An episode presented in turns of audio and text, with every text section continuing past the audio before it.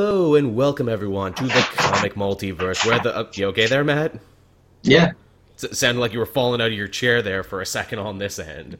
No, I was just shifting myself so I, I'm center camera. Oh, okay, that's good. That's that's good filming stuff, everybody. You see, now that we've gone to video, we have to, you know, actually take these things into consideration. Yeah. Yep. So where was I again? Oh yeah, well, welcome to the comic multiverse where the worlds of nerd meet. You you know the intro by now. We're seventy five episodes deep. If you don't know the intro by now, Yeah. There's something wrong. yeah. Honestly, I'm shocked. I'm surprised that I've done it for seventy five episodes. That I haven't like recorded myself doing it and gotten you to like edit an intro sequence. Yeah. Yeah. Oh well, maybe m- maybe for a hundred we'll do that. Maybe. Yeah. We got to do something special for a hundred. It used to be we'd do a video for something special, but now that we've just gone full video, where where the hell do you take that? We we have to go back to, to, to just just audio. Just audio, then that will be special. ooh, ooh. Or hey, you know, you're a wizard with editing, Matt. You can get like one of those 3D filters and put it over and we can call this, you know, the 3D episode. then then the next step will be for us to like do some like podcast in VR or something. Oh shit, where you're actually in the room with us. yeah. That would actually be pretty good technology because Matt and I have never been in the same room to record anything, so that would be nice. Yeah. It would be. You know, we're only separated by like half the world. Yeah. yeah. Very small, but still. Yeah. It's hard to believe, Matt. We've known each other for like how long? Five, six years now, and yet we've never actually met in person. Yeah. We we've known each other. I think for about seven years. Give or take. That's pretty impressive. Matt and I have been carrying on the longest long distance relationship of anybody. take that, all you other long distance relationship people. We have you beat. we can we can wear that one. Again, I keep saying, you know, if Matt, if there was ever a reason for him to come to Canada or me to go to Australia, which I think I might just like to at one point, but that's a pretty goddamn big trip. Like we said, it's only half the world. yeah. It's not you know an hour's trip. No, it's really not. I'm trying to think what's the furthest I travel. I guess when I go to Victoria every so often, that's more or less the other end of the country, or at least just the other end of my country, but still. Yeah. I, I haven't really been out of the country at all. Yeah. You'd like Canada. It's cold this time of year. Very cold. Oh, good because it's just become summer here. Yeah, yeah, yeah. After one of the weirdest Octobers in terms of weather I think we've ever had in Canada. But hey, you know, we're not a weather podcast, we're a comic book podcast, and we have some rather interesting topics to dig on into this week. Wouldn't you agree? Oh boy, do we ever. So perhaps the biggest piece of news coming out this week is that they finally, finally cast Shazam for the big Shazam movie that may or may not in- be in continuity with the other DC movies. In fact, no DC movie might be in continuity anymore because they just want to throw out a bunch of ones now because hey, why not? And, and it may or may not star The Rock as Black Adam. Yeah, it may or may not star The Rock, even though they cast The Rock as Black Adam before Shazam in one of the few rare instances where they did cast the villain before the hero because they knew the villain would be more popular because The Rock really wanted to play it and they really wanted to tap The Rock for something. The Rock's been cast for, for like years. I think he got cast before even like Ben Affleck was Batman. Yeah, he's been attached to the project for that long. Does that not just sound like back assward filmmaking? And then they're like, well, maybe Yeah. we'll give Black Adam a prequel movie before we actually do Shazam. Yeah, or, or he, he might be the villain in the next Superman film We don't or something. know. We don't know anything. Yeah. No, we don't. But yeah, we finally got our Shazam, and it's Zachary Levi, that dude from that show I never watched, Chuck. You never watched Chuck? I never watched Chuck. I know it was a Uh. big thing within our peer group for a couple years there, but no, I never actually watched Chuck. I, I really enjoyed Chuck. I thought it was a really great show. It was it was it was before all those other geek type shows came around, so it was like the forerunner. Right, I think that one kind of fell in the white noise for me. Has he done anything else I would have seen Zachary Levi? Because I know he was the Chuck He- guy. He took over as Fandral in the Thor films, Right. and he he just finished them up in in Ragnarok. Right, he was the replacement one. That's right. That, that was such a subtle change, most people didn't even notice. Yeah, yeah. No, Oh. no one noticed. And he's the voice of Eugene in uh, Tangled, so that's something I did actually see him in. He was fun in that. Yeah, he's just been kind of hanging around. Yeah, hanging around doing stuff. He's been on Robot Chicken. Yeah, he's he's been in stuff. He's been in things. Yeah, it, it's it's good casting. I'm glad they didn't let any fans choose it because fans just wanted some big wrestler or Yeah. someone like John Cena or something in the Cena role. was Where, very much attached to that. Yeah, which I don't think would have been good. At least they actually got an, an actual actor. Yeah, let's To play the take role. an, yeah, let's take an actor and get him to work out instead of getting a guy Yeah. who works out and teaching him how to act. Now that they're not pulling like a fast one on us and saying he's cast in Shazam, but he's playing like Billy Batson. You see, that's what I thought too. I'm like, have they confirmed that? Because like that could easily be a swerve. You're right. It could be like, oh, he's little Billy Batson, but he's not a kid. he's like a 30 year old man. Are they going to do the grim dark? He's he's a washed up hero, kind of like that. Oh. They had kind of like what they had him in that DC House of Horror this week. Oh, oh, see, I didn't read that either this week, but I heard interesting things from you mainly. Yeah, Man, I I, I would actually kind of like that if Zachary Levi, this 30 year old man, just plays a child. he's this big man child. just a big man child. If it'll, it'll be like Tom Hanks in Big, you know, he just goes around like I'm a little boy. No, you're not. You're a weirdo. He's what- He's one of those weirdos that are like 40, 30 year old people who wear like diapers and like yeah. chil- children's clothes and stuff like Yeah, that. he, he'll be one of those guys. You know, he'll be he'll be touring the fetish circuit, but he's also a superhero. hey, you laugh, but this is a DC Warner Brothers movie, so that's very possible. Next to a Superman who breaks people's necks and a Batman who uses guns, weird diaper fetishist Shazam is totally, you know, within the realm of possibility. Yeah, that's true. And the thing as well, the movie apparently starts shooting in about three months. Really. So he's got three months to build. I don't know whether you've seen the guy, Oh, but he's he's very very lanky and skinny. Not only have I seen him, but have you heard that he's actually uh, already been stirring up a little controversy on Instagram with a statement that he made? Oh God, what now? He said, "I'm really happy to play the first and original Captain Marvel." It's like, "D- d- d- don't don't muddy those waters right now. Marvel and DC fans don't need another reason to fight. Please don't start saying that. He's probably just mar- mad. Marvel killed his character off in Thor Ragnarok. Yeah. Oh oh shit. Oh fuck. Really, yeah. dude? It's not out here yet. Come on." Motherfucker. Send all your hate mail to Matt, and I will send hate mail to Matt because I'm hearing this for the first time, too. He's one of the Warriors Three. No one cares about him. That's fair. I'm not that mad. It's not like, oh yeah, and then like fucking Thor dies or some shit. No, it's, it's- yeah, he's one of the Warriors. But Well, well, now that you say that, hey, at least they didn't kill Ray Stevenson. I'm okay with that. I'm not going to say anything. Oh, gonna say- fuck. Oh, fuck. God. See, here's the thing.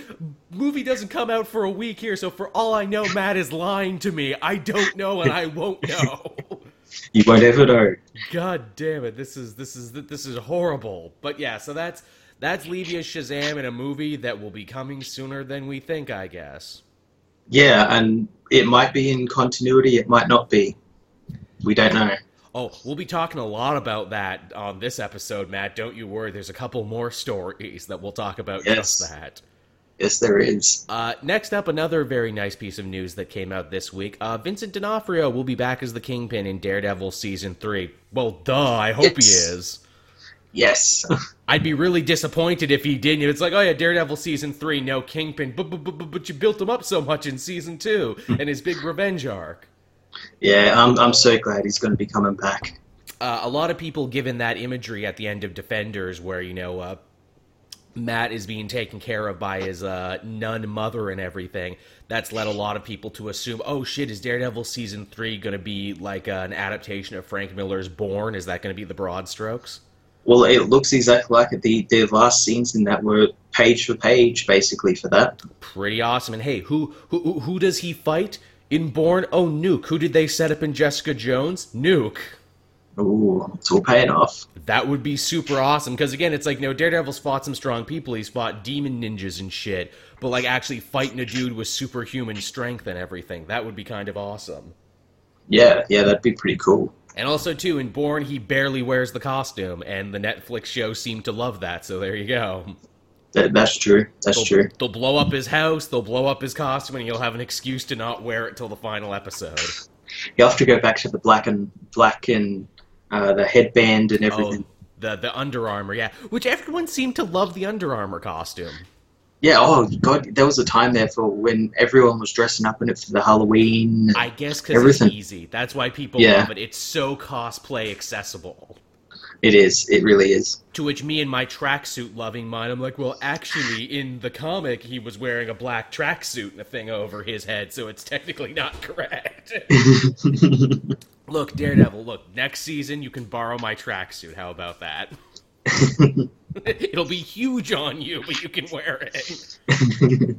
He's just stumbling around in a tracksuit that's too big, trying to hit people. Why are the pockets filled with Snickers? Because I like a snack. also, I expect those Snickers back, Daredevil.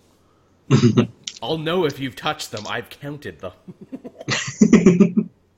Yeah, I think that's awesome that Vincent D'Onofrio is coming back for Daredevil season three. Regardless how you feel about Marvel, Netflix, and how it ultimately culminated in Defenders, no one can deny that Vincent D'Onofrio is one of the best goddamn things to come out of the Marvel shared universe thing. oh God, yeah, his character was amazing in that first season. Oh yeah, like so much to the point that he overshadowed Matt Murdock. It was hilarious. Yeah. He was so good. It's like, yeah, yeah, yeah, Daredevil, you're cool and everything, but when's Kingpin gonna be on screen?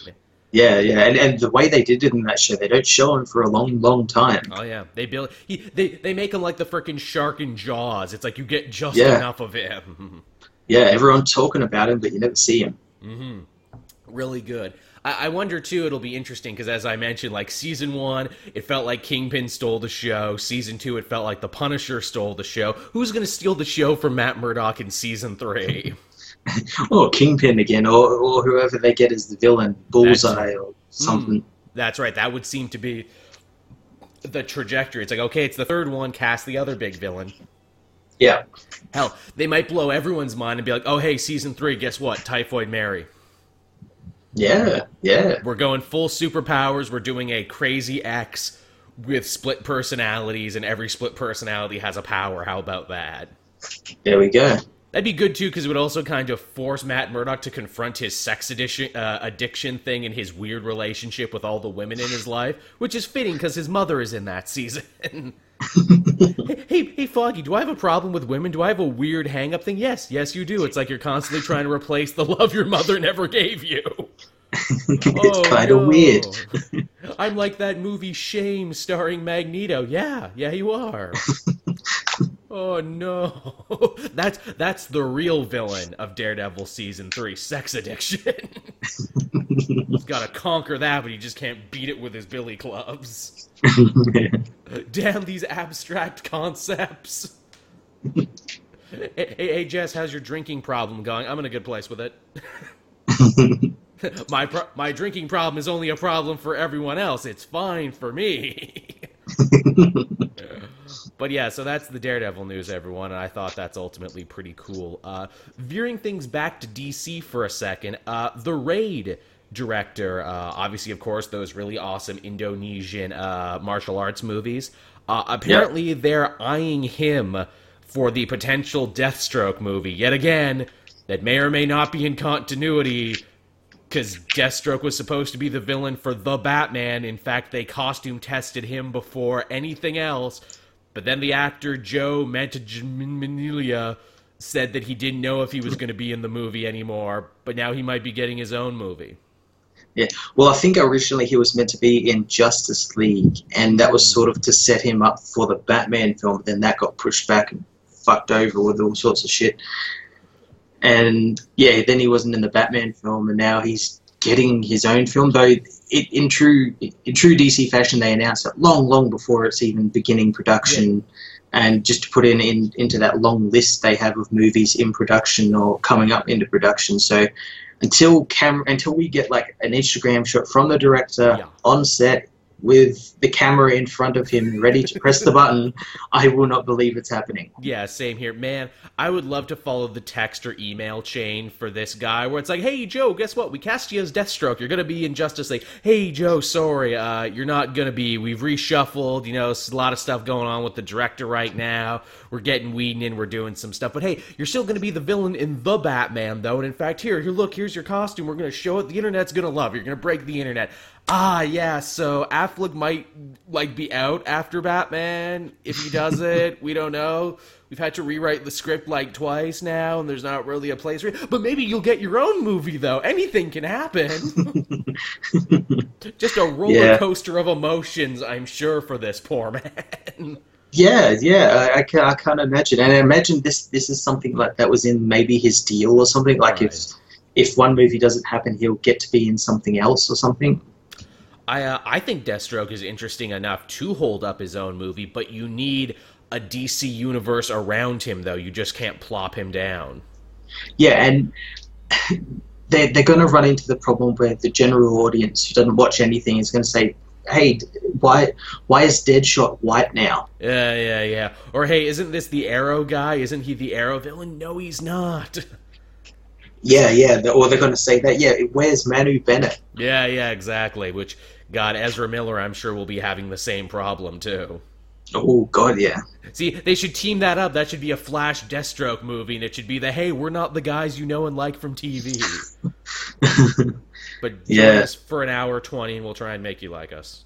Yeah, and, and the, the the problem they run into as well is like how they're going to make it they're obviously going to make it really violent, but how are they going to separate him as a villain compared to like like as we said before, Batman who uses guns, a Superman who kills people, like when everyone else is so uh, violent already, how do you top that? Yeah, exactly. Again, I, I really don't know how you do that. I mean, I guess you could do the Christopher Priest thing and just show him as a shitty dad, like make it a weird like family drama story. But you can do that story in like twenty in like 20 minutes what what do you do for the rest of the movie i, I don't know if i want to watch a whole deathstroke movie that's basically just his origin as slade wilson i mean he's not really deathstroke until he puts on the mask until his kid's throat uh, gets slit and everything yeah and the, the problem with that is as well people will say oh this is just like Deadshot story and Suicide Squad mm. with his daughter and mm. their family and everything. Just slightly different, yeah. I mean, yeah it's kind of a no-win scenario. And then it's like, okay, so well, who's he going to fight in the movie though? I mean, Deathstroke doesn't really have a lot of villains per se, and I mean, you can't set him up against the Teen Titans, his most interesting adversaries, because you haven't created any of those characters yet. No, I what what you do is you just make it like a like an action film. He's got to kill a certain number of people, um, like targets. He's got a bunch of targets he needs to kill for, I don't know, someone, Amanda Waller or something.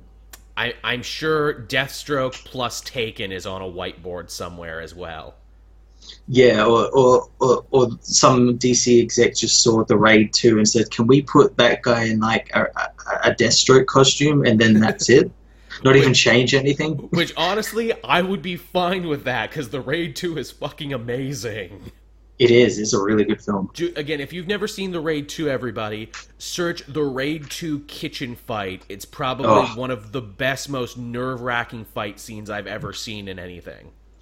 And it's not shot like a, a, a generic action film no. where you can't see anything. You can see everything. It is one of the most impressively shot action movies I've ever seen. It's funny, that one came out the same year as John Wick and everyone was losing their mind about like, oh, the action in John Wick, it's so cool and inventive and amazing. I'm like, yeah, it is. But it's no The Raid 2, though. it, it, the oh, John Wick, it's the best American action movie made this year. Maybe one of the best American action movies made in a long time. But yo, the fucking raid, man! did, did, you see? Dude, he, he, fought a dude with hammers. He fought a guy with a baseball bat. Dude, they were fighting in cars. He fought the whole city. like literally like people always make that joke and you see that meme where it's like well what if anime was real the raid is what if anime was real yeah, the rate of what if if some fighting anime was real. Again, the only thing they don't do is shoot fire from their fist, but if they make a third one, that's probably what's gonna happen. and it ramps up the insanity so perfectly that if like when the raid 3 started and it's like oh hey i can control my chi and do energy blast now i'd be like this makes sense Yeah, the, this the, this this guy's been through a lot. He, he he could do that. He he fought an entire city in Raid 2. For Raid 3, he can really only fight monsters and demons is the next thing. That's really the only thing that can happen. He's going to invade another country and, and then take it over by himself. D- dude, the Raid worldwide, Raid 3, he fights literal other countries. Just a one-man fighting machine. God, man. See, now I really hope they do cast that actor. Uh, what is it in uh, in Deathstroke? It's like because his backstory is like that of a comic character. He, it's like he was a trucker who became a bare knuckle boxing champ, and then the director, I think his name is Gareth Edwards, found him. Yeah. And it's like, dude, I should totally put you in a movie. Yeah, and he put him in all these movies. yeah, you you like kick all the ass. I need to put you in something. and indeed, he proceeded to kick all of the ass. Yeah, so I wouldn't be surprised if they if they hire that guy again and make him a villain That would in be the film. That'd be fine by me. Yeah, well, I, I say villain, but really it's just another shitbag. Yeah, I mean, really, in Deathstroke, it's it, it's really it's shades of black and gray is all it is. It's like, well, you're slightly more evil than Deathstroke just because he was the one who got paid to kill you. Yeah. Yeah. And hey, speaking of villains and speaking of shitbags, uh, famous character actor Ben Mendelsohn is apparently in talks for Captain Marvel to take the big main villain role. I'd be okay with that. I'd be fine with that too, and because we're dealing with Skrulls, I wonder could they get Super Skrull, or is that still tied up in uh, Fantastic Four's uh, whole dealy? I think that's probably tied up, and he's probably going to play like a um, like a commander Right. of the Skrull army or something. Because the way I read it, it's they can't have any of the Super Skrulls who have already been created. But I think if they were smart, there's a little loophole where it's like, well, what, what if we create our own brand new Super Skrull? Okay, then well, if they could do that, then yeah, that'd be pretty cool. Because there's been multiple Super Skrulls to have the title. I wonder if they could get like really interesting with that and be like, oh, it's a legacy character. We just created our own. Yeah, yeah, they could, they could probably do that. I think that would be really cool, and I'd be fine with Ben Mendelsohn all painted green and shit and transforming into cool stuff. Yeah, chewing up the scenery. That'd be fine, but maybe they'll make him like the Skrull Emperor. I could see that. Yeah, something like he's rolling Rogue One. Yeah. Oh, yeah, that'd be fine too. Yeah, this is good. Yeah, Actually, hey, speaking of his character in Rogue One, they referenced him in Rebels this week. they did too. I loved that line so much, and also, uh, what is it? They brought uh, Saw Gerrera back, which means they brought Forest Whitaker back this week. Yeah, he, he's such a good character. He really is, man. Just he, he's. It's like, why don't you do more animation, Forest Whitaker? You have the perfect voice for it. Yeah, well, he's a, he's a big actor, so I guess. But that's kind of amazing too. It's like shit, they got an A-list actor to be in this cartoon to honor his Star Wars agreement. yeah, lots of lots of like people who have been in the Star Wars films have been in the the animated series. In Clone Wars, Liam Neeson came back as Qui Gon Jinn. Impressive. Um, they got who else did they get? They they got someone else. I can't remember who it was, but it was someone else from the films. I wonder if there's a thing in their contract where it's like if you become this character, you have to honor it at every turn or something. Maybe That's the price you pay for becoming part of the Star Wars cinematic universe.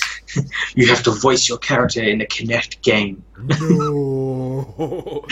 Maybe they have tiered contracts where it's like, look, I'll come in for anything that's directly connected, but no video games, no like friggin' talking dolls or anything. I ain't doing that shit. Get get Troy Baker or Nolan North. I'm sure they'll do my voice perfectly. Yeah, they, they probably would. They probably would. It's just like, okay, Troy, here's who you're mimicking today. All right, I got it. and that's why he earns the big bucks. In an industry where technically you don't earn all that much because you don't get residuals. No. There was a great, uh, I think it was like a New York Times article where they interviewed one of my internet crushes, Ashly Burch, who just won an Emmy recently for her voice work. And like she broke it down, and it's like, yeah, this is this is how kind of shitty the industry is. Actually, you got to work sick, you got to work through all this. You don't get hazard pay, you don't get residuals, you don't get anything that other actors get.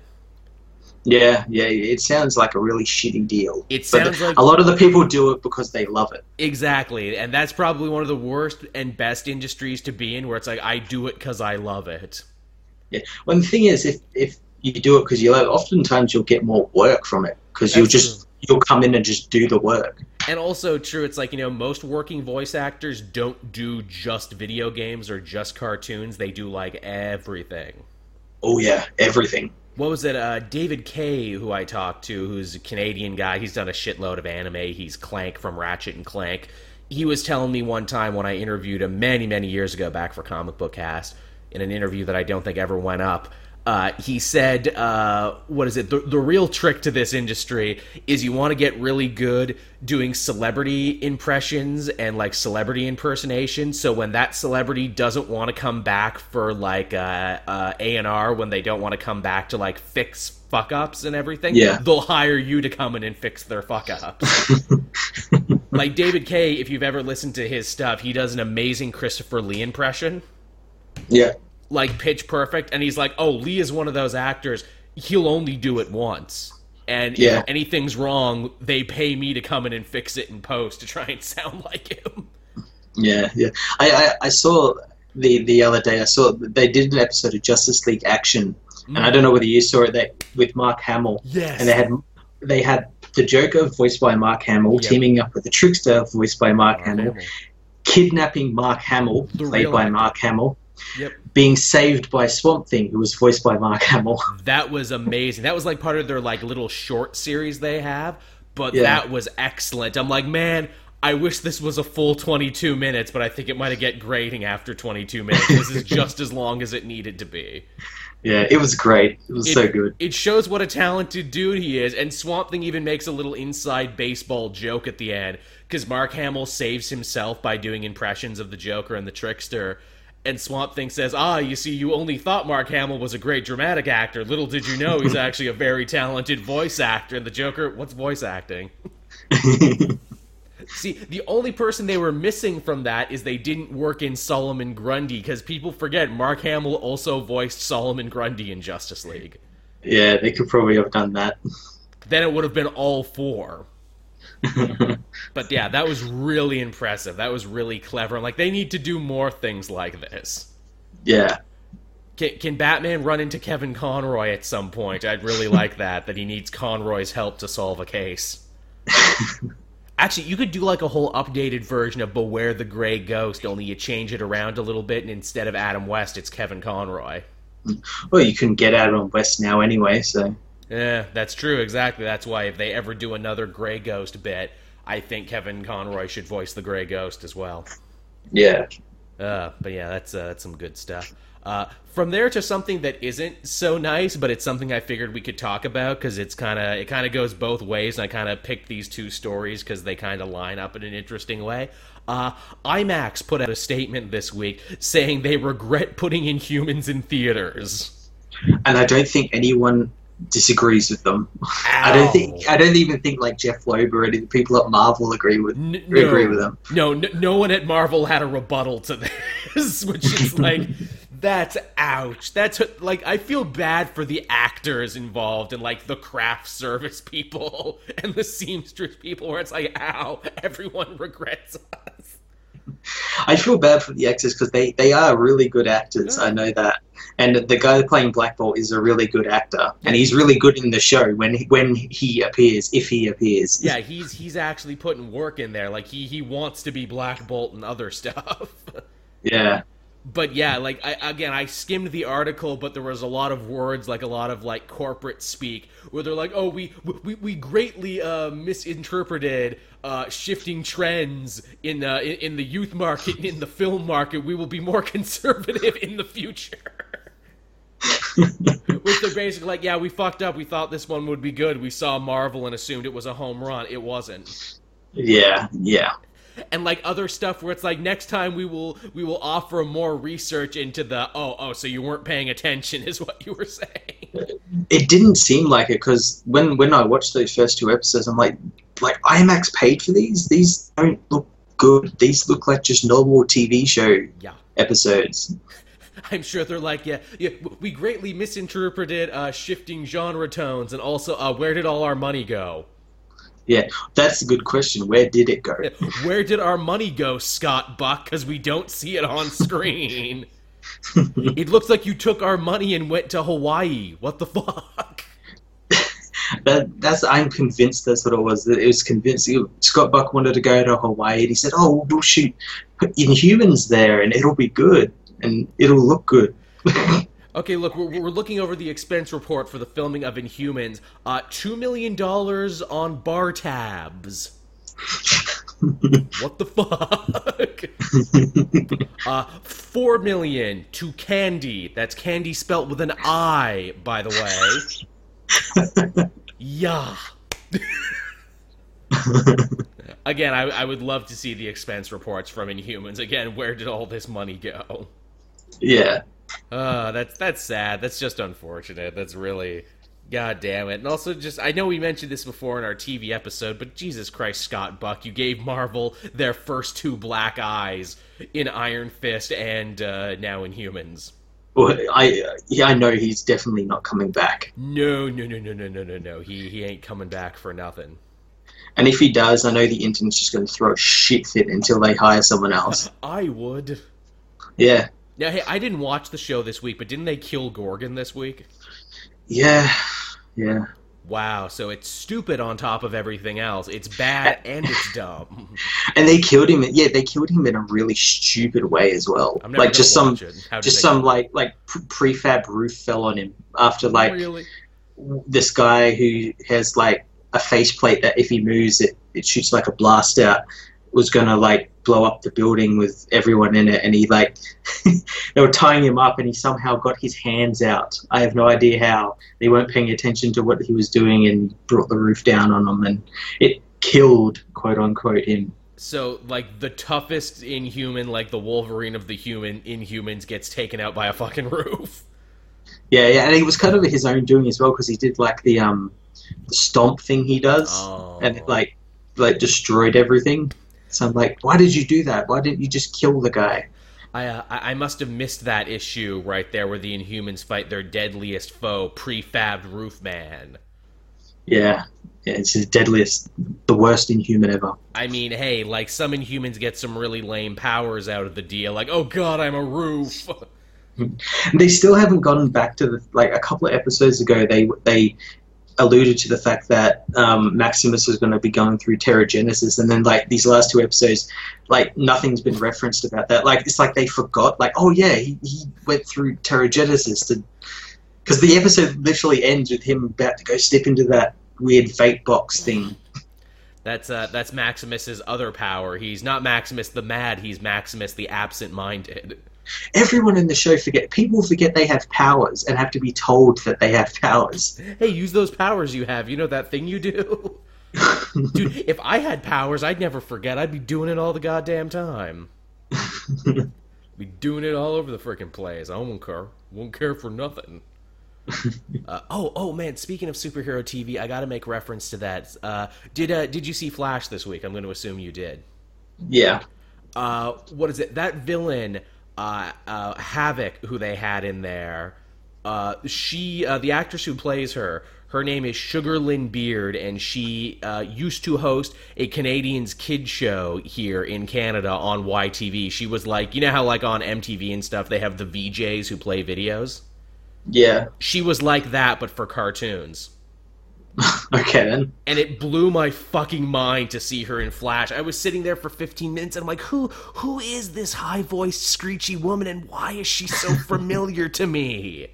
it drove me insane for like the first 15 minutes and then I'm like, is that is that sugar from the zone? Oh my god, it's sugar from the zone. And then like all the lights started going off in my head and I'm like, yes, of course. Uh, what is it? The show was filmed in Vancouver, so of course they yeah. grabbed a Canadian actor. Yeah, yeah, it's it's filmed Vancouver, so yeah, it would be all Canadian crew and cast and whatnot. Of course, like that just blew me away so hard. I'm like, man, what a what a freaking mind blower. And I know I'm not the only one who had their mind blown by that as well. I'm sure everyone in my age was like, that's that's the girl, that's the one. Yeah, with oh, Harry returned as well because we can't stay without a Harry no. Wells. No, you really can't. As I've mentioned before, he is the like missing ingredient on that show, almost to the point where uh, Cisco says, "What did you just come over here to be like sour and salty?" And I'm like, "Yeah, that's his thing. That's what he does." Yeah, that's Earth 2's thing. That's what he adds to the show, man. You need oh man, the breakup box. How funny was that? Oh, you, you don't have breakup boxes here on this. yeah, stupid Atlantean plastic. I, I, I love that they imply like so much other crazy shit that exists in Earth 2 that we've never seen. Yeah, some some like proper shit, Mm-hmm. proper good stuff. And saying too that Jesse Quick has her own team now. I'm like, really? Are, are they Titans? What are they? yeah, yeah. Never never find out what they are, what they are, except they don't like Harry. Because I'm old, damn team of millennials killing more industries and kicking me out of my own Earth. oh wow, you really are a sour old man there. But yeah, I, I thought that was actually really funny and a pretty light-hearted, well-constructed episode where it's like, how do you fight a villain you can't punch? I liked the villain. I really liked the villain I like her a lot. Because thought- because they cause she wasn't technically a villain. no, no, she really wasn't. She was a little greedy, but no, she wasn't like a take over the world kind of villain. Yeah, And also, it gives like the thinker some more interesting stuff too. To be like, oh, I'm just setting up these scenarios to try and test these metahumans and to try and test the Flash for my own weird goals. yeah. Setting up to test the audiences to what they respond to. Yeah, really. That's that's the thinker's great thing. Ah, yes, finally, I have created my most deadly device, the Nielsen box, where I will gather ratings and focus test the audience. do you do you like these things? Would you like to see more of these things? Also, how funny is it too? Joe's house almost kills him due to bad luck. yeah, I thought that was pretty cool. The house turns into a horror movie. I'm like, is, is the fucking house gonna kill him? I think it might. oh no, murder house. also, too, Joe's new girlfriend. Have you noticed she is tiny? She is very short.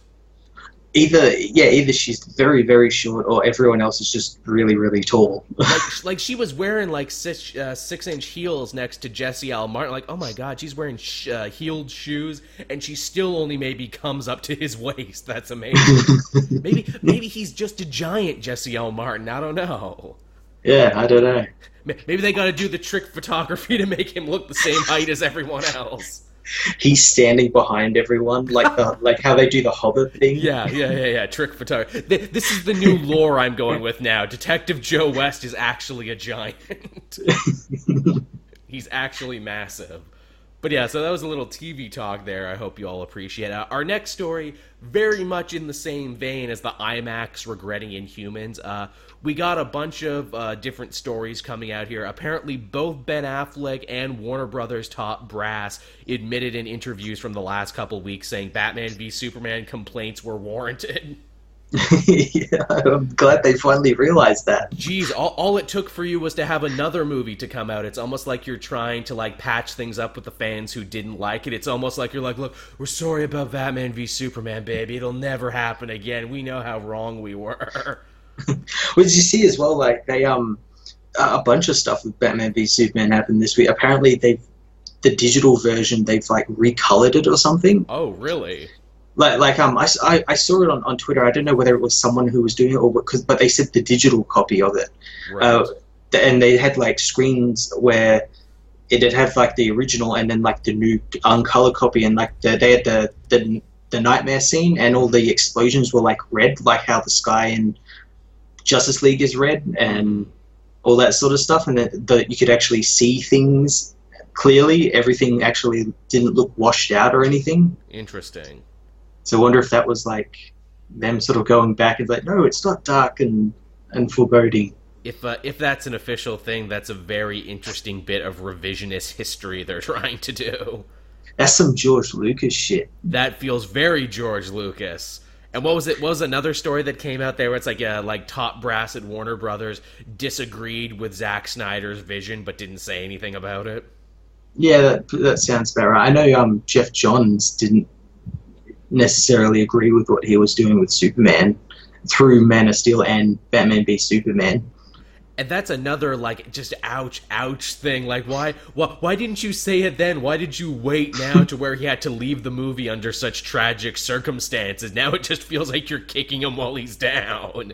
I I didn't like the movie either, but still. Another thing as well, they've actually retconned uh, Wonder Woman's role in Batman v Superman. Oh yes, that's right. Because you know, it's like she had no faith in humanity, but apparently she did at the end of her own movie. What happened? Yeah, so they kind of you could tell that that, that movie was written after Mm. Batman v Superman was was in production and everything because they didn't know how it was going to play. So now they're re- this early on retconning stuff. That's pretty bad. We also don't want to wreck Wonder Woman. We want to make sure people continue to like her because she's the one that everyone genuinely likes. Yeah, yeah, yeah. So and that that also begs the question: like, if they're going to retcon that, what else are they going to retcon? Meh, what indeed? What indeed? But hey, we'll we'll find out soon enough. That comes out next month, which is hard to believe that it's coming out seemingly so soon. I know, I, very very soon. Yeah, shocker. Uh, did I have anything else I wanted us to cover this week? No, no, that's uh, that's about it for news. I guess we can hop on into what we read this week. It was admittedly a pretty light week, but I enjoyed most of what I read, which is always good. Yeah, it, it was a pretty good week. It was pretty solid week as well. I haven't read a, a bad comic yet. Yeah, yeah, I've liked pretty much everything I've read. Also, uh, would you like to go first, or did you go last week? Uh, I'll, I'll go first. I think you went first last week. Okay. Uh, I read Action Comics 990. Joel can't see, but I'm actually holding up the physical copy of it. Oh, nice, nice. Yes. Uh, what is there? More, more in the ongoing battle of Jor-El, Mister Oz, and everything else. Yeah, now I actually thought this was the final issue in it, but there's one more part. So it's a Mhm. five issue series, and th- this one was the one that sort of dealt with like the the effects of what's happening on the family, Yeah, definitely.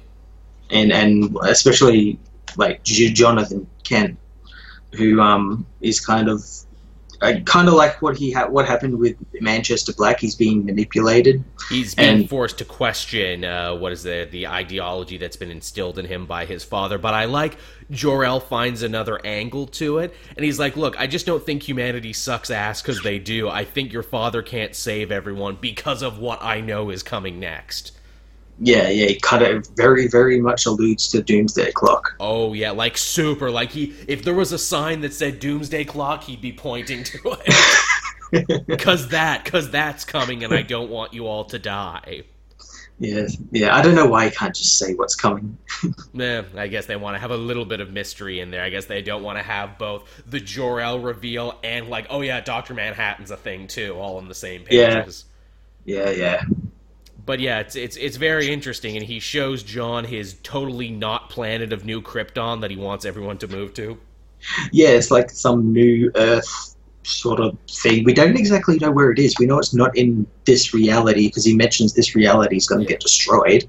So it's it's outside of reality. He made it seem like it's not even created yet. Like this, the, the this is my proof Yeah. of concept for a planet I'm going to make. You you need to help Kickstarter. Can you help me use the internet, John?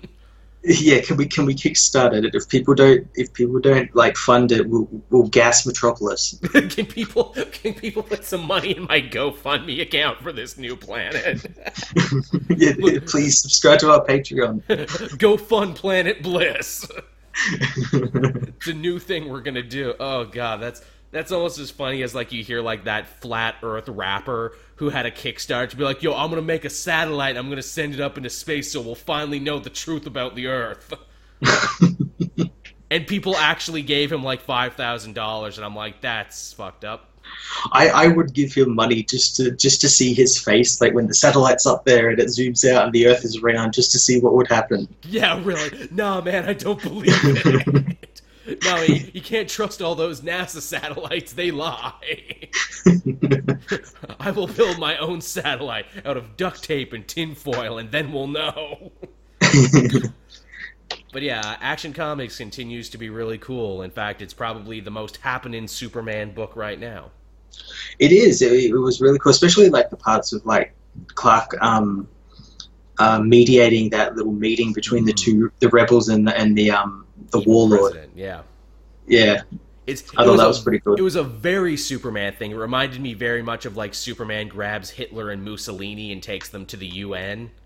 Yeah, and then, and then he and then he follows it up with like a Superman four Quest for Peace thing where he takes all their weapons and burns them all. Yeah, that's pretty funny. It's great too, where it's like you know, well, what's stopping you two from seeing eye to eye? And the warlord's like, oh, they're dirty, unclean peasants, and you know, the uh, rebel leader is like, oh, he's a horrible fat cat, you know, who's hoarding all the resources. And Superman's like, you two find out how to work out with each other, or else help me God, I'm coming back. yeah, and now that if you're gonna fight, you're gonna have to fight with sticks and stones because you've got no guns. Yeah, really. It's it's very much like what I like about Superman, where it's like, oh, he's the only adult in a world full of children, and this is like a parent's tough love moment, is what this is. It, it really is, yeah. Yeah, no, don't make me come back now, you two. No more chemical weapons for you. I'm taking your chemical weapons away. also, they, they do a really good job of explaining why the League can't help him either. Yes, I liked that quite a bit. That said that this Mister Oz thing is so huge, he had to call in the League and the Superman family and everything, and they're all off busy diffusing other crises. Yeah, and they don't mention Batman because Batman's busy in Detective Comics this yes. week. Yes, which actually Detective Comics is great because we see a news footage in Detective yep. Comics that alludes to what's happening in action. I'm like, oh, that's so good, connective tissue. Yeah, it gives you an idea of when these take place with one another. Yeah, I think that's really smart and that's really well done, and I'm glad Tynion and Abnett could have talked to each other on this one. Yeah. Really well done. So yeah, action, good stuff. Thumbs up from both of us. Yep. Uh, what else do we have this week? I mean, well, we alluded to Detective, so I might as well talk about Detective. The continuation of evil Tim Drake of the future trying to take down the Bat family in his own weird way. Yeah, Tim, that, that doesn't really appear all that much this issue. He's busy seeing Stephanie and Alfred and whatnot. Which I love that. It makes him such a complicated villain where it's like the Bat family are so ready for him to attack, they get ready for an attack, but the attack never comes because he's busy reminiscing and seeing old faces that he hasn't seen in forever. And that's what Batman said he would do. It's like if you were was uh, came from another Earth that was full of darkness and despair, and you came to a place where that didn't happen, that every everyone you love is still around, you would want to revel in that a little bit as well. Yeah great great scene for alfred too who doesn't meet this guy as a villain. He actually hugs him and everything and evil tim asks yeah. him for advice. Yeah yeah. And his motivation is so compelling and interesting too where it's like you know this this batman mantle is killing me. I would do anything to free myself of it but to do it i might have to do something really terrible. Yeah like kill batwoman. Yeah. But it seems like yeah, which is such an interesting idea too. And when I talk about Nightwing: The New Order this week, there's actually a little bit of connective tissue between those ones as well. Yeah, yeah, there is too. Which is really interesting too. I get the feeling Tynion and Higgins talk to each other on that one as well. yeah but yeah, just just a really well done story, and they really build up Evil Tim as a suitable bad guy to be like, look, you know, in my Earth you're all dead, but I spent about 15 solid years running simulations so I could learn to take you all down if I needed to. Yeah, I, I like when uh, I think it's I think it's Dick Jason and Damian come to face him, and he's like, "You, you never measured up to be Batman. You, you all sucked." Yeah, you all sucked. You know, as heavy as my head that wears this cowl, and I'm like, wow, you know, spent 15 years practicing simulations to fight people who are already dead. Wow, it seems if nothing else, Tim inherited Batman's weird, obsessive, compulsive, be prepared for anything streak. Yeah, yeah, and that coupled with like Tim being basically smarter than Batman. Yeah, he becomes a really yeah. terrifying combatant. And then, really, if that wasn't enough, like already I'm loving the story. Then they take it to the next level and be like, oh, what did I do? I uploaded Brother Eye to the Bat computer. Yeah, Jesus Christ. And I'm just, it's funny when everyone saw that, it's like, hey, Joel, when Brother Eye showed up again, did you have horrible, like, nom flashbacks to Future's End? no, because this was good and I was enjoying it. yeah, this was a good story. Yeah, don't don't bring Future's End into this. Never bring Future's End into anything. but yeah, that uh, that one was rocking. Both detective and action are in the middle of probably two of the best stories they've told since yeah in a long time yeah since this dc rebirth era they're telling some of their best stories if you for some reason if you haven't been reading action and detective get on that yeah definitely they are they are top of the heap top of the pile yeah uh, what else did you have matt Um, well, I talked about it just a little bit before. DC House of Horror issue one. Yes, their special Halloween anthology that they did. I actually missed this one.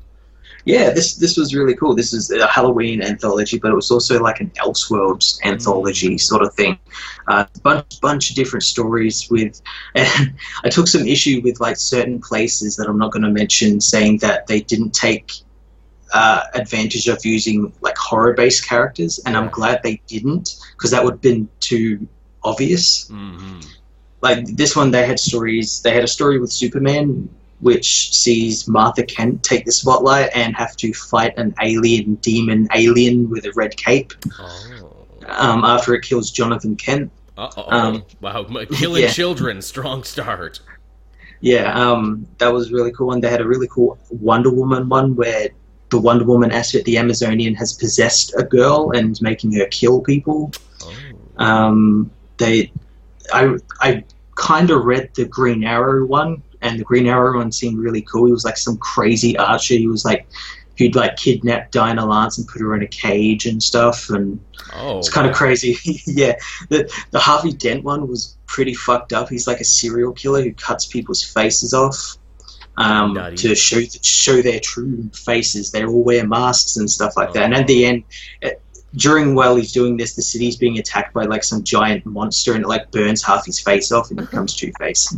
Okay, see now now you're selling me on this. This one sounds wonderfully weird. If I got to get some Halloween reading in. it, it really they didn't water it down at all. It, I'm actually very surprised, and I think a lot of people were as well because there's like like scenes of like Harvey Dent carving a kid's face off, and like like uh, a, a little demon kid blasting Martha Kent's face off, and all this sort of stuff. Yeah, it's, it's pretty brutal. I'll I'll check that out, and then I'll also get like hack slash resurrection that I missed from this week. Nice. So yeah, hack slash came back. Although I don't think Tim Seeley was writing it, so I'm like, oh, well, it's his baby if he's not Yeah. writing it. the, the the funny thing as well um, about this horror thing, it, it was I think it's they were written by like the, the people in that DC workshop thing, like the new Oh. writers. Right, they did I the think- Christmas one last year. Yeah, I think they did this one, but everything was scripted by the guy who wrote Fu- Future's End. Oh really? Yeah, Oh fuck. Well, Future's End had like a million writers on it, so I mean, yeah. Uh, what was his name? Keith Giffen. yes, Giffen. Yeah, Giffen, who is not a bad writer. Heck, he was the guy who gave us Blue Beetle. I mean, I don't think anyone, or gave us the Blue Beetle that everyone likes. but I mean, I don't think anyone could do anything with the shit show that was Futures End with a hundred writers and no interest and no end in sight. no, fifty-two issues. Jesus Christ. God, I can't believe I read every single one. God fucking damn it. And just the characters that they're like, okay, well, look, but maybe we'll just introduce a character here who might be big later. They introduced like two British twins called Banger and Mash. Get it? and like they had like two pages dedicated to themselves. and like, oh, we're never going to see these characters again. And we never did. We never did. They they died. They di- everyone died in a future that may or may not happen. It's amazing too because like Future's End was like so pointless. Like as soon as it was over, it's like, hey, what would happen if the Earth Two characters like joined the main universe? Oh, you don't like that? Okay, then it never happened then. Yeah, and their world gets destroyed. Yeah, and their world get destroyed, and they continue in their own book until they don't anymore. Uh, I, I guess with uh, three DC ones in a row, I should do a Marvel one. Uh, oh, I read the second issue of Despicable Deadpool this week. I, I'm behind on this, but I I did read this issue. You could you could totally start for because I know people were asking me in the comment section. Don't let that big 288 number thing scare you. You could easily start at 287. This is a new arc, and they're making it very new reader friendly. Awesome. So he's back to being a villain. He, he's super a villain. Kinda. It, Yeah. It's funny. Like this is what it really came to me in this issue is that like wow we're two issues in.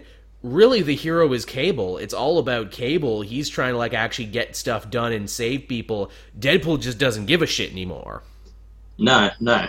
In fact, like Cable very nicely tries to save uh, all the time cops who have him locked up after Deadpool tried to kill him the first time. And he's like, Yeah. "Look, you got to let me out of here. You got to arm me because Deadpool will not stop when he gets here." And indeed, he doesn't. Yeah, and as well, it, it's not just something like a character just changing on a dime because of Marvel Legacy. They actually had a build up to to why it happened. Like he got so fucked over with Secret Empire and everyone fucking him over that he said. "Screw it, I'm He going back to being a villain." Yeah, he just doesn't care anymore. Although it's, but I think legacy or no legacy, I think this is the story they were going to tell anyway. I just think Deadpool is in that sweet spot where it lines up perfectly. Yeah, yeah, Where it's like, hey, we were going to do a big change of status quo anyway after Secret Empire, so let's just slap Despicable on there and call it a day. yeah. Now I wonder if he'll become funnier again once the movie comes out. Yeah, because he's been decidedly very unfunny for the last couple issues. Like, funny things have happened, but he hasn't been funny. Yeah, yeah, The the standout moment is of course because Deadpool to travel through time he stole Cable's robot arm. And Cable's like you dumbass you really don't think I put like safety things in place in case the arm ever got taken off me? So he says like the magic uh, trigger word and then the arm just starts punching the shit out of Deadpool while it's attached to him. Yeah. I, I thought that was pretty funny. that's good. I'm like all right you know in an issue that's ultimately been pretty dark and depressing that's a funny joke. Yeah, I wonder too if moving forward, I think you know the trajectory for this story is well they got to team up right to fight Strife because he's like the real villain behind all this. yeah, yeah. As hinted at in his Secret Empire tie-ins. Yeah, although maybe they won't though because like Strife gave him a list of three names and the first one was Cable. I really want to know who are the other two names on that list. Who does Strife hate more than Cable? Yeah, I don't- hmm. I don't know. Also, too, at some point, Agent Preston's got to come back because Agent Preston didn't die. She just got like deactivated and cut up into a bunch of pieces. Eventually, someone will reassemble those pieces. yeah, yeah, someone will find her and stuff. And as well as like, we still got to find out about the mystery of Coulson as well. Like, what Yeah. exactly happened there? Yeah, for real. Well, I mean, seemingly he's dead, but I mean, he's an agent of S.H.I.E.L.D., and there's a bunch of stuff they could do. Yeah, yeah, It would be funny to see Coulson come back, maybe in time for the new Agents of S.H.I.E.L.D. Show, to be like, look, S.H.I.E.L.D. Fell apart, but I'm starting my own S.H.I.E.L.D. like group now. that'd be pretty cool. And oh, look, I cast all your favorite people from the show. It- they all survived. They all survived, and we're going to live in the Deadpool book now. It would actually be really interesting to see Preston come back and come together and be like, no, now I'm going to hunt my friend Deadpool. Yeah, that'd be pretty cool. I want to see him brought to justice for all the crimes he committed. That would actually be pretty interesting. Yeah, I could totally see it going in that direction. So yeah, that's that's Despicable Deadpool. Everyone, it's pretty cool. yeah, it's it's a pretty cool series. It's a pretty cool series. I like what's going on there. Uh, what else did you have, Matt? Uh, look at my list here. Um, I didn't re- really read a lot of uh, Marvel books this week, so you? no. Um, I had all new Wolverine issue twenty six. Oh yes, yes, yes. What's happening in the world of Wolverine? Yeah, so we've been getting these new villains over the last two issues called the Orphans of X, Ooh, and we don't exactly know who they are because they haven't really had much time in the books yet. But we know they are related to Sarah Kinney, Laura's mother, Hmm, uh, who, who who returned last issue. Um, apparently, she she survived her her death, and they these Orphans of X have been keeping her alive to find out ways to try and kill Laura. Interesting. And one of the ways they find out is obviously the Muramasa blade. ah, of course. Yeah, and that, that becomes sort of like a big thing, and obviously because Daken is involved, Yes, yes, Um, that's right. Daken got kidnapped by the by this cult, and he, he escapes this issue, and he's he's missing one arm, and so he's driving around escaping them, and, and we learned that the the cult is using Sarah as like a Trojan horse. They they can like see through her eyes, like Interesting. and she's with Laura and all the other ones, so they know where they are and everything. And we don't exactly know what their plan is though, because they keep disappearing. Like when when they approach Laura, they disappear. When Daken runs to Laura and everything, he, he says people are following him, but no one's following him. Hmm. Makes him look crazy and everything. And Which yeah, he basically already was. yeah, yeah, yeah. Um, so yeah, it's, it's a pretty cool book because it's bringing back all like their family members and stuff. And uh, Gabby has some pretty cool stuff because Sarah's technically her mother That's right. because she's a clone of Laura. Yeah, So course. she, she's like, we're gonna have some intense mother-daughter sessions, and, and for all the times that I didn't have a mother and everything. So that's pretty cool. Um, but yeah, I'm, I'm interested to see what's going to happen, that, especially with the Muramasa place, since they've been building that up. Because obviously, Daken Fort Logan with it, and also his claws were made out of it at one point, and everything. So yeah, A lot of, lot of history there. That sounds awesome. yeah, that was pretty awesome. Uh, I had Amazing Spider-Man this week to keep on the Marvel thing. Uh, issue 790.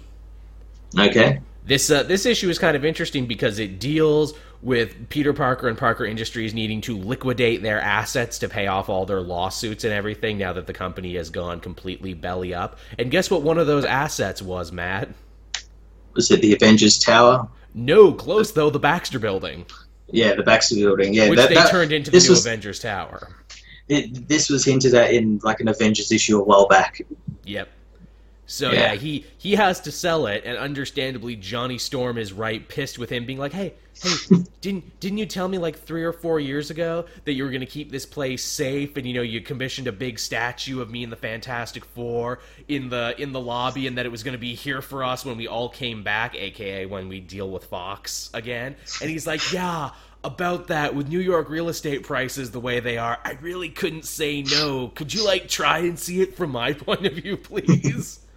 It's like it's like in that Avengers issue where everyone was like mad at, at Peter Parker and Spider Man's like, hey, you, know, maybe he had his reasons to do this and try to fight for him. And it's like, no, Peter Parker is an asshole. Yeah, I, I kind of like this new status quo where it's like, oh, everyone hates Peter Parker now. Spider Man is the respite getaway from Peter Parker and not the other way around. Yeah, so he's going to keep being Spider Man a bit more. Yeah, like he wants to be Spider Man now to get away from his problems as uh, as Peter Parker. I, that's really interesting. Yeah, that's pretty cool. That's kind of funny. Where it's like, you know, at least when I'm in the Spider-Man costume, people like me and I can beat up supervillains and everything. It's not as harsh to where you know everyone hates and Peter Parker is the menace now. like everyone's turned against him, and I'm like, oh, that's an interesting little flip of the script there, Dan Slott. I know in my videos for it in the comments section, no one actually talks about the book anymore. Everyone just says "fuck Dan Slott" and he should leave. and I'm like, look, you're all entitled to your opinion, but I'm like, are, are you are you reading the story? He's like, he's doing some stuff here. Like this is, I thought this is what you wanted, everybody. In fact, like at the end of this issue, Johnny even kind of sums up the whole thing and says, "Hey, you know, your time as a CEO, it wasn't the worst thing ever. Maybe you should have gotten someone to run the company so you could have been a hero and done science." And he's like, "Oh yeah, yeah, the hindsight's twenty twenty, isn't it?" like, like that was almost Dan Slott checking himself. Where it's like, fine, I guess I could have done it this way, but I didn't. Yeah, yeah.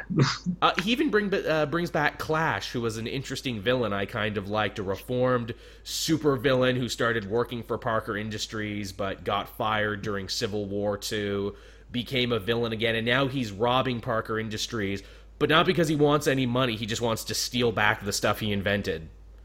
Oh, okay then. To where he's actually quite sympathetic, and then he stop or he helps uh, Spider-Man and the Human Torch from you know one of the devices almost blowing up and taking out the city. And then at the end, Spider-Man's like, Ugh, I can't even chase after him. I mean, he was just stealing stuff that belonged to him anyway. Harry hates that though. Harry's like, God damn it, we needed to liquidate that to pay off lawyers and shit. I'm done with you, Peter. so now Harry hates him again. So again, everything that's old is new again Yeah, back to square one. literally back to square one, which is both kind of comforting in its nostalgia, but also kind of like, here we go again for Spider Man. We're going to get the same type of stories that we always get because we always do. yeah, Why not? why not? He's popular in the movies again and he's hip and young, so I guess everything's got to reset just a little bit. Yeah, Yeah. Although we'll reset it with the same writer who's been writing him for over a decade now. yep. Although, hey, in his defense, though, like again, for everything people say about Dan Slott, the dude has a story for Spider-Man every month. Like, like Yeah, I, I yeah. have a fan pitch for every character. I have an elevator pitch. I have no pitches for Spider-Man. Yeah, he's got him pretty well covered. Like, literally, Spider-Man has done everything. Like, I could Yeah. start pitching an ID and everyone would be like, "No, no, no, Romita did that," or like, "Oh, well, here's a pitch." Like, "No, no, no, they did that back in '86." Like, really? Yeah, that already happened. Spider-Man is like the Simpsons of comics, where it's like Spider-Man did it, Spider-Man already did it. Yeah, he did it years before this is popular. he's literally done everything. Like again, people who come up with new stories for Spider-Man amaze me because I couldn't do it. I have a pitch No. for everybody else. I have no pitches for Spider-Man. Yeah. I've got literally nothing. But uh, yeah, the new book, I like it. I know that's a, kind of a controversial statement these days to say you like a Dan Slott comic, but I enjoyed this one for what it was. Now, will it keep up with this? I don't know. Usually that's the thing for Dan Slott. The first couple arcs, when it's fresh, new, and exciting, are good. Then it goes downhill. Yeah. Just as long as the Zodiac don't come back and become the villains for like 12 issues. God, that was a boring arc with the Zodiac. Remember that? I, I vaguely remember you talking about it. The Zodiac were lame. But what else did you have, man? What did you have that wasn't lame? Um, I, I haven't properly read it, but I flicked through it and it was a load of fun, and that was U.S. Avengers issue 11. Oh, yeah, yeah. This is is this like the new Legacy one, or are they going spacebound now? Yeah, I, I guess you could say it was the Legacy one. Yeah, it was like a continuation from the last issue where they all go out and to help um, find Cannonball, Yes. who is stuck in like this weird domed city where everyone plays like a, a, a, a hammed up character of like a 50s stereotype. Oh, yeah, it was like an Uh, Archie thing. I saw the cover for it. Yeah, I, it's funny you say Archie because he beats people at the end who are literally, you know, Jughead, Veronica, Betty, That's Archie. awesome. Hey, Cannonball, stay out of Riverdale. Yeah, it, that's exactly what it's like, and he, he he meets like the guy who's in charge who who gets angry at people when they break character. Oh, so it's Uh, like Twilight Zone. Kinda, yeah, yeah. It, it's so funny, and they the the team come in to help him, and they they get like 1950s, 1940s gangsters sent after them, and and they talk like they're like, yeah, see, we hate them Sh- Shia Empire here, eh? See, They, that they, like got, they, they got cars and Tommy guns and everything. It's so fucking cool. That sounds really good to me. Like again, like I I stopped reading USA Avengers because I didn't think it would make it. I'm like, nah, this book is too fun and too weird and too out there. It'll never make it. But it looks to keep making it. So now I want to start reading it again. It's cool. The, the only thing I, I kind of didn't really like was I was hoping they were going to go a little bit more with General Maverick's story because last Mm. issue he he got taken out of the Hulk form which he had been in all through Secret Empire, and Right. because of that they, they weren't sure whether he could Hulk again, and if he did, it would probably kill him Ouch. uh, because of his body being as old as it is and everything. And he got turned back, and he's just like normal General Maverick but with red skin. Interesting. Um, but uh, this issue, he hulked out again. Like they, they've kind of like solved the issue, Hmm. which is really a shame because I was hoping they were going to play with that. Like, what is his role in the team now that he doesn't have that one skill that Yeah. made him on the team? I wonder what they're going to do with General Maverick when they inevitably bring back General Ross as Red Hulk. Because, like, Ross has been off the table for a very long time since the end of Duggan's Hulk. Yeah, yeah, it's going to be interesting. We, we've got to have Red Hulk versus Red Hulk. I would be fine with that. That's a story, right? That story. Who who has the right to be the one true Red Hulk? Yeah, that'll be pretty cool. I'm cool with that. Yeah, but it was a really fun issue, and I, I can't wait for the next issue. That's good. See, I kind of want to go back and read that now. Uh, speaking of issues, I'm surprised it took us this long to mention uh, Dark Knight's Metal, but we got Batman the Merciless this week. We did, and boy, was it a step up from the last issue. Yeah, From the last two, I would say this one was really, really strong. Not only was this a strong issue, but I would say of all the evil potential Batman futures, this one is probably one of the most believable. Oh god, yeah, this is one that you could see happening in an arc in a couple of years. It's Batman, Batman becoming the god of war. it's super fitting because what does Batman always call his vigilante quest? Oh, my war on crime, the never-ending battle Yep. Against criminality. I will spend my life warring on criminals. I'm like, dude, you, you sure use a lot of war talk, don't you? It's like you got a big boner for it or something.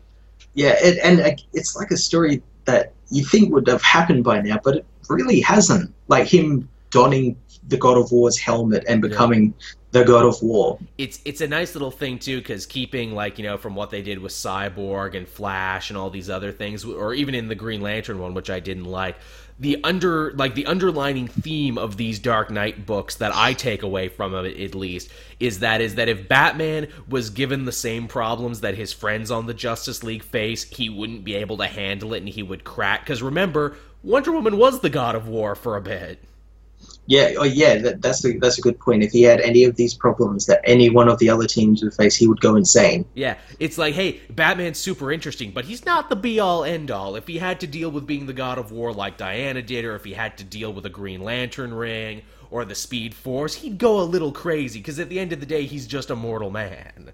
Yeah, as I said, I think it was in my in my Green Lantern one that these stories tell like the next step when because we've seen him like get Speed Force powers or Yeah. a green or a Green Lantern or a Yellow Lantern ring the. These ones, chair.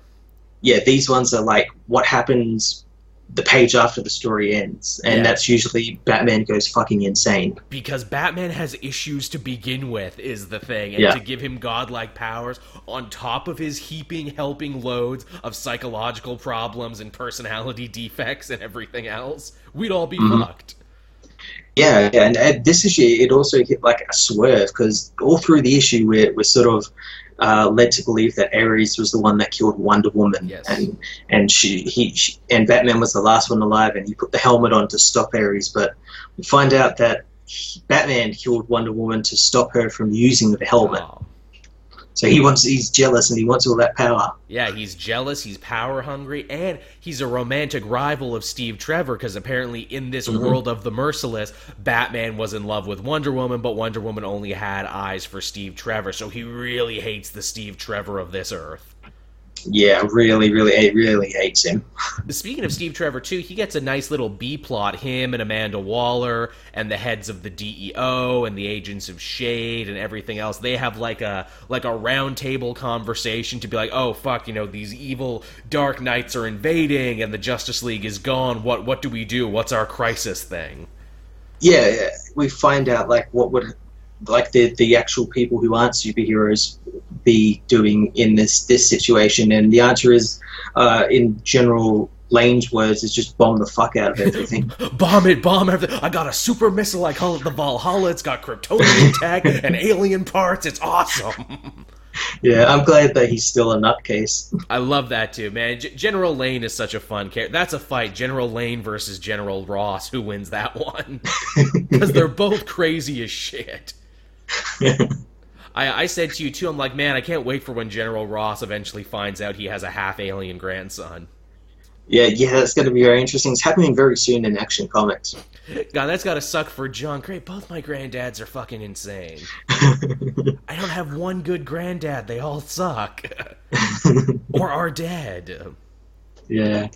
This is hor- Would it be funny though if they totally swerved you though, and General Lane is just so happy to be a grandfather he doesn't care about the whole half alien thing?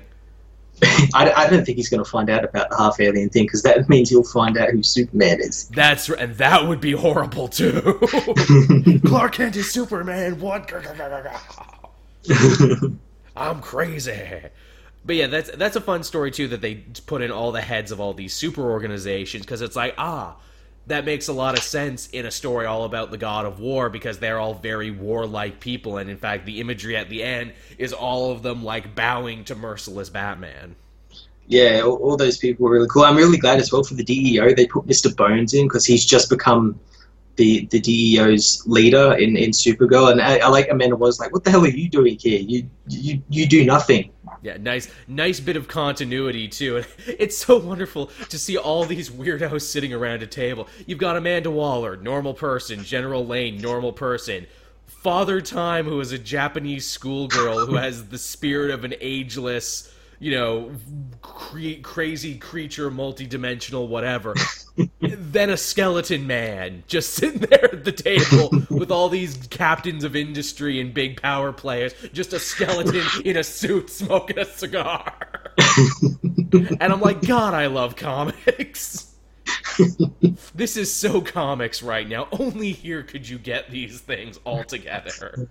Yeah, And not any of it look weird and not any of it be out of place. Just like, yeah, Japanese schoolgirl and skeleton man. yeah. This is an average Tuesday. Yeah, It just, just happens, man. It, it, it is what it is.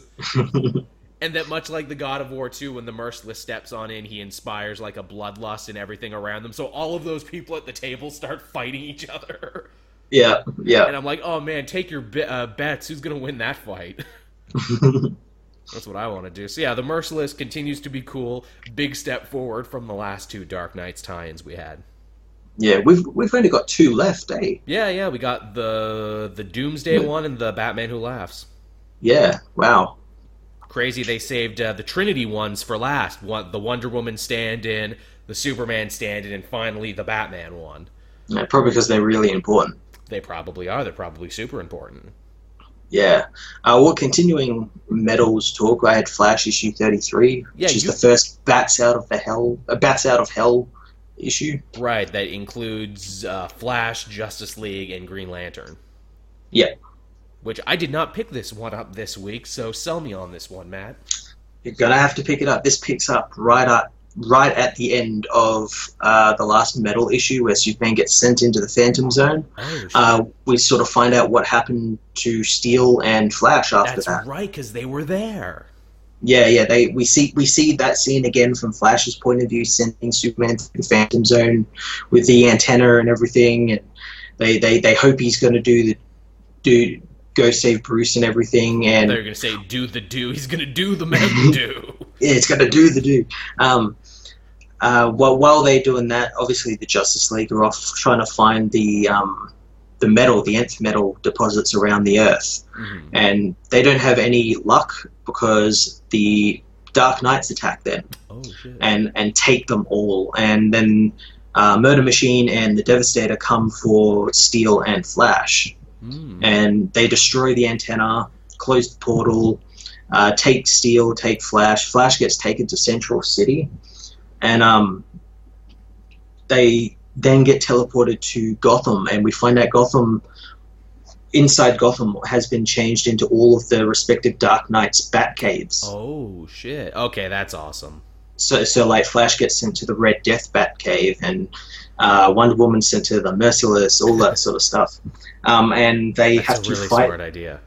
Yeah, it was apparently a big plan for um, from the Batman Who Laughs. It was like his end game to bring them all here and have them fight their opposite number. Oh, shit. So yeah, that's that's how like the issue ends with them fighting their opposite numbers. All right, you sold me on it. I got to pick this one up now. Don't, don't be shocked if this video comes out near the end of the week. yeah, it was, it was really cool. But it was cool because we got narration from like Barry, how he's seen everything. But then when he sees Superman go in and try and save Bruce, he gets that little bit of hope that that lets him keep running. Right, right. Yeah, and I found it funny. He, he remembers Bruce Wayne's words, and they're literally "Run, Barry, run." Ah, I like that's become canon now. It's like, yeah, run, Barry, Yeah. run. It, it, it was really funny. I, I couldn't help but laugh at that.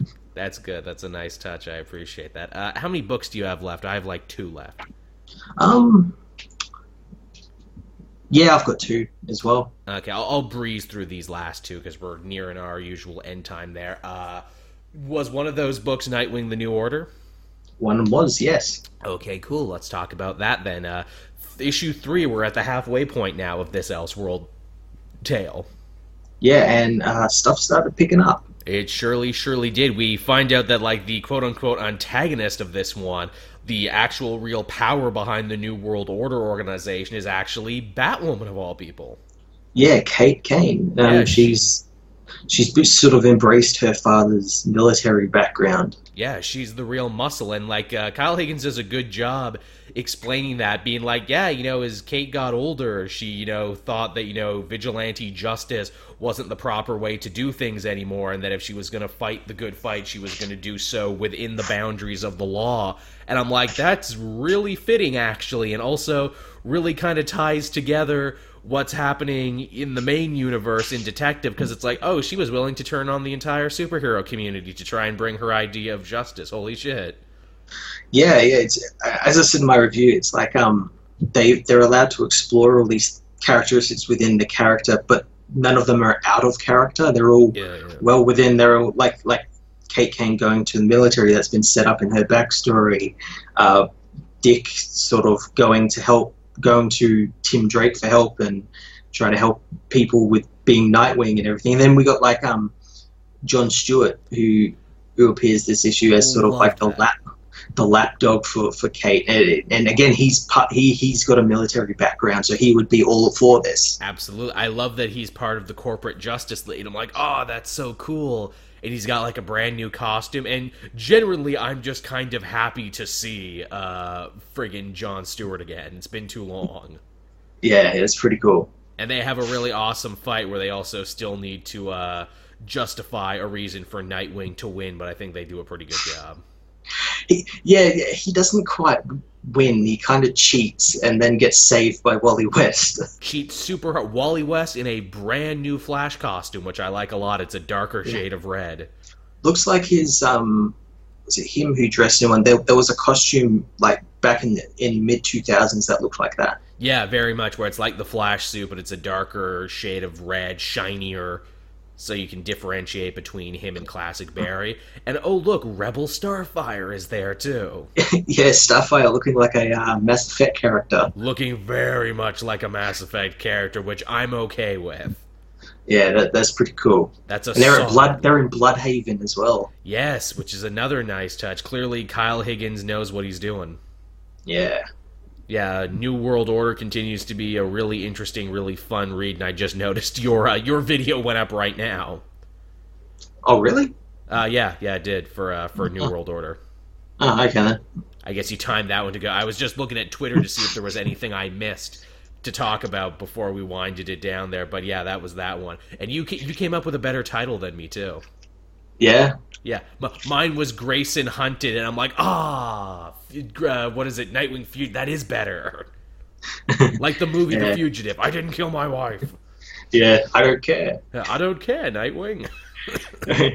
uh, but yeah, that, that was really cool issue, and I like that they turned the bat the, the Bat Cave into like a tourist trap. yes, which of course they would. Yeah, after and, and the narration from from Jake it, it explains it so well. It's like, oh, once like Batman's Bruce Wayne's identity got leaked, you know, Wayne Enterprises stepped in and capitalized on that. You too can pay sixty dollars to take a tour of the Batcave. like it would be sixty dollars American, wouldn't it? It'd be like fucking Sealand or whatever. yeah, and, and then like when you get in there, you have to pay for like stuff like you could sit in the Batmobile, but it costs twenty dollars. Twenty dollars and an extra ten for a picture. Yeah, have yeah, have your photo taken with the penny. Oh god, yeah, that would be the thing right there. It's like, hey, take a ride on the dinosaur, but that's fifty.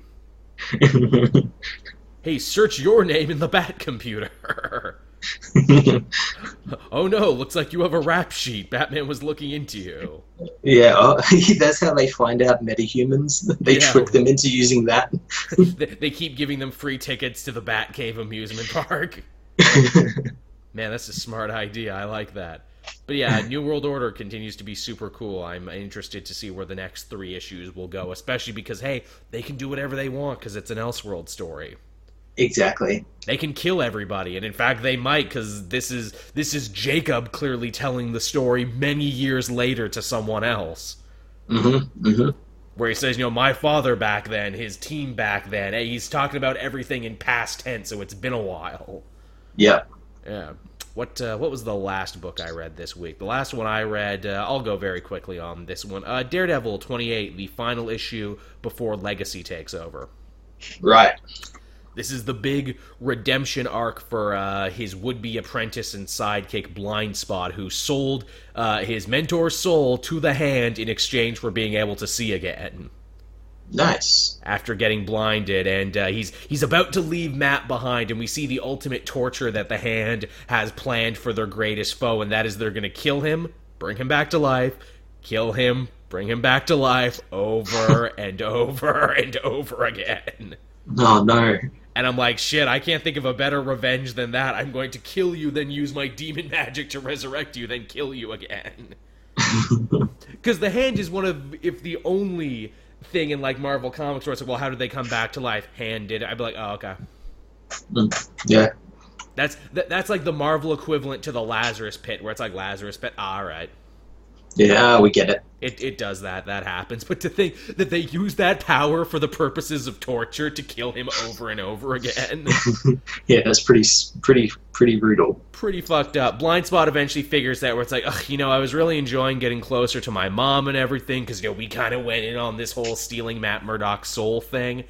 But I've discovered that she's a real piece of shit, and deep down I'm a good person. And if I leave Matt behind, I'll be a piece of shit for the rest of my life. So I should probably go back and save him, which he does. And his punishment is, oh great, I went against the hand. Oh crap, I'm blind again. And Matt Murdock's like, "Don't worry, I'll help you out with the being blind thing." And hey, even more so, I'll help you file for asylum in the United States so you can actually work to becoming a citizen so you're not always looking over your shoulder as a superhero and an illegal immigrant. Oh, that's cool. That's a nice touch. And then th- then the story hits you with like the right hook because it's like, "Hey, Legacy's coming." And they say, "Yeah, well Blind Spot and Daredevil were touring around like Asia. That was months ago. You know what happened in New York since he's been away?" uh, just a little couple of things. Just a couple. Kingpin got elected mayor while you were gone. so what? Yeah, and Foggy has to tell him that over the phone. Matt, Matt, you've been gone for months. You know what happened? Kingpin is mayor now. and it's a great picture too. It's like Wilson Fisk on the paper, looking all happy, raising both of his arms. Yeah, I did it. now the real question, though, about Wilson Fisk being mayor is how much did Omega Red help him? Was the Crimson Dynamo involved? I think he might be. I don't know. Maybe we'll find out. Although, shit, I guess there's no shield around to investigate the results, huh? Yeah, oh well. oh no. oh. But yeah, D- Daredevil is fun. I'm really interested for Legacy moving forward. Awesome. It's good, good stuff. In fact, I think if it's like any of these other Marvel books, if you haven't been reading Daredevil, they seem to be setting this up as a time to jump on. Cool. Because Charles Soule was very much like, and this is the end of this era, this is the beginning of a new one. Awesome. And what was your last book, Matt? Uh, my last book was Hal Jordan and the Green Lantern Corps, issue 31. Ah, uh, yes. This isn't Italian, but the next one will be Italian? Yep. Yep. Okay. Next next one in two weeks, I think. Right, right. Uh, yeah, this one was uh, Hal's team up with Superman. Oh yes, that I saw the cover because Superman was all Yellow Lanterned again. Yeah, uh, this one uh, followed on from last week's uh, team up with him. Uh, has them rescue Hector Hammond mm-hmm. from the. I'm going to try and say their name right. The Kroloteans. Oh, Kroloteans. Yeah, yeah, it's do, a really weird name. Do, do the Kroloteans still speak German? Because that's one of my favorite uh, Geoff Johns jokes, where it's like, oh, you know, why? Why do the Kroloteans speak German? No, they're speaking Krolotean. Germans are speaking Krolotean. nah, nah, they speak English. Damn it, that's one of my favorite jokes. When they fir- when the Kroloteans first showed up in Geoff Johns' Green Lantern, they were just speaking German for no reason. um, but yeah, they've come to Earth to capture. Um, Hector Hammond, who's uh, who they gave the powers to, his powers with his big head and everything. We have not seen they, him in like forever. Oh, since the New Fifty Two. Yeah, it's been a long. He, he was he was a he was a Superman villain in I that. I remember that there was a big crossover with him. Yeah. Yeah, um, and he has been calling for Hal's help, and Hal and Superman arrive to Stryker's Island to find him being kidnapped by these weird little aliens that are mm. putting electrodes in his brains and turning the frogs gay and whatnot. yeah, and all that good stuff. He, will need to buy a white for his perineum to keep him safe from the alien germs. Um, but because they, they designed his, his brain and everything, they can control it, and in doing so, they send Hal and uh, Superman into their own minds, into like an illusion of what they think is perfect. We don't see what Superman's is, but it involves Mara and Pa Kent. But oh, nice. ha- Hal's involves uh, being part of his family with his mm. brother and his brother's wife and all that, as well as being married to Carol Ferris. Oh. Who appears this issue, and Hal knows it's not real or anything, and the illusion tells him as much and tells him to go find the real Carol and they break out, they save Hector, and Hector ends up killing all of the aliens. and then he does he he kind of goes a bit suicidal because he, he gets hold of Superman's mind and wants Superman to kill him with his heat vision. So Superman has to break free of that before he ends up killing Hector Hammond. That sounds and that, cool. that that was pretty cool. And the, the issue ends in like it's one of those you're like, why did they do that thing? Because it, it's Hal about to go see Carol. He's about to knock on her door, and he gets a call from John Stewart, like, oh, oh you, there's, a, I think it was a star blowing up or something. And so you need help, and he's like, I'm a bit busy here. And he's like, uh, Green Lantern, get to it, soldier. So they big teased you.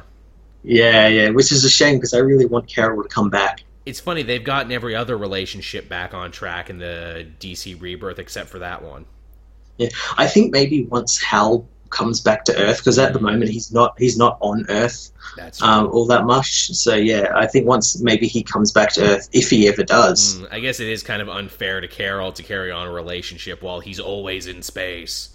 yeah, yeah, Yeah, that sounds about right. Yeah, it sounds like good old fashioned Green Lantern stuff. yeah, it was a pretty cool Green Lantern book. That's good. And yeah, with that, everyone, we're basically at our normal end time. As always, I want to thank you so much for watching and listening and favoriting and commenting and everything. You know, you make the job worthwhile. Wouldn't you agree, Matt? Yeah, definitely. Also, hey, you know, if you want to pick up any of the books we're talking about in trade, or hey, if you want to get anything for the holiday season, which is quickly approaching, uh, both Matt and myself on our channels have book depository links down in our descriptions. Anything you buy off there, small percentage goes to support uh, us and our channels, and it would be much appreciated. Yep, and it comes with free shipping, so you don't have to pay anything. Absolutely, which is wonderful when you buy a lot of trades. And hey, be sure to buy lots too, because they only give us the money after we reach a hundred dollar threshold.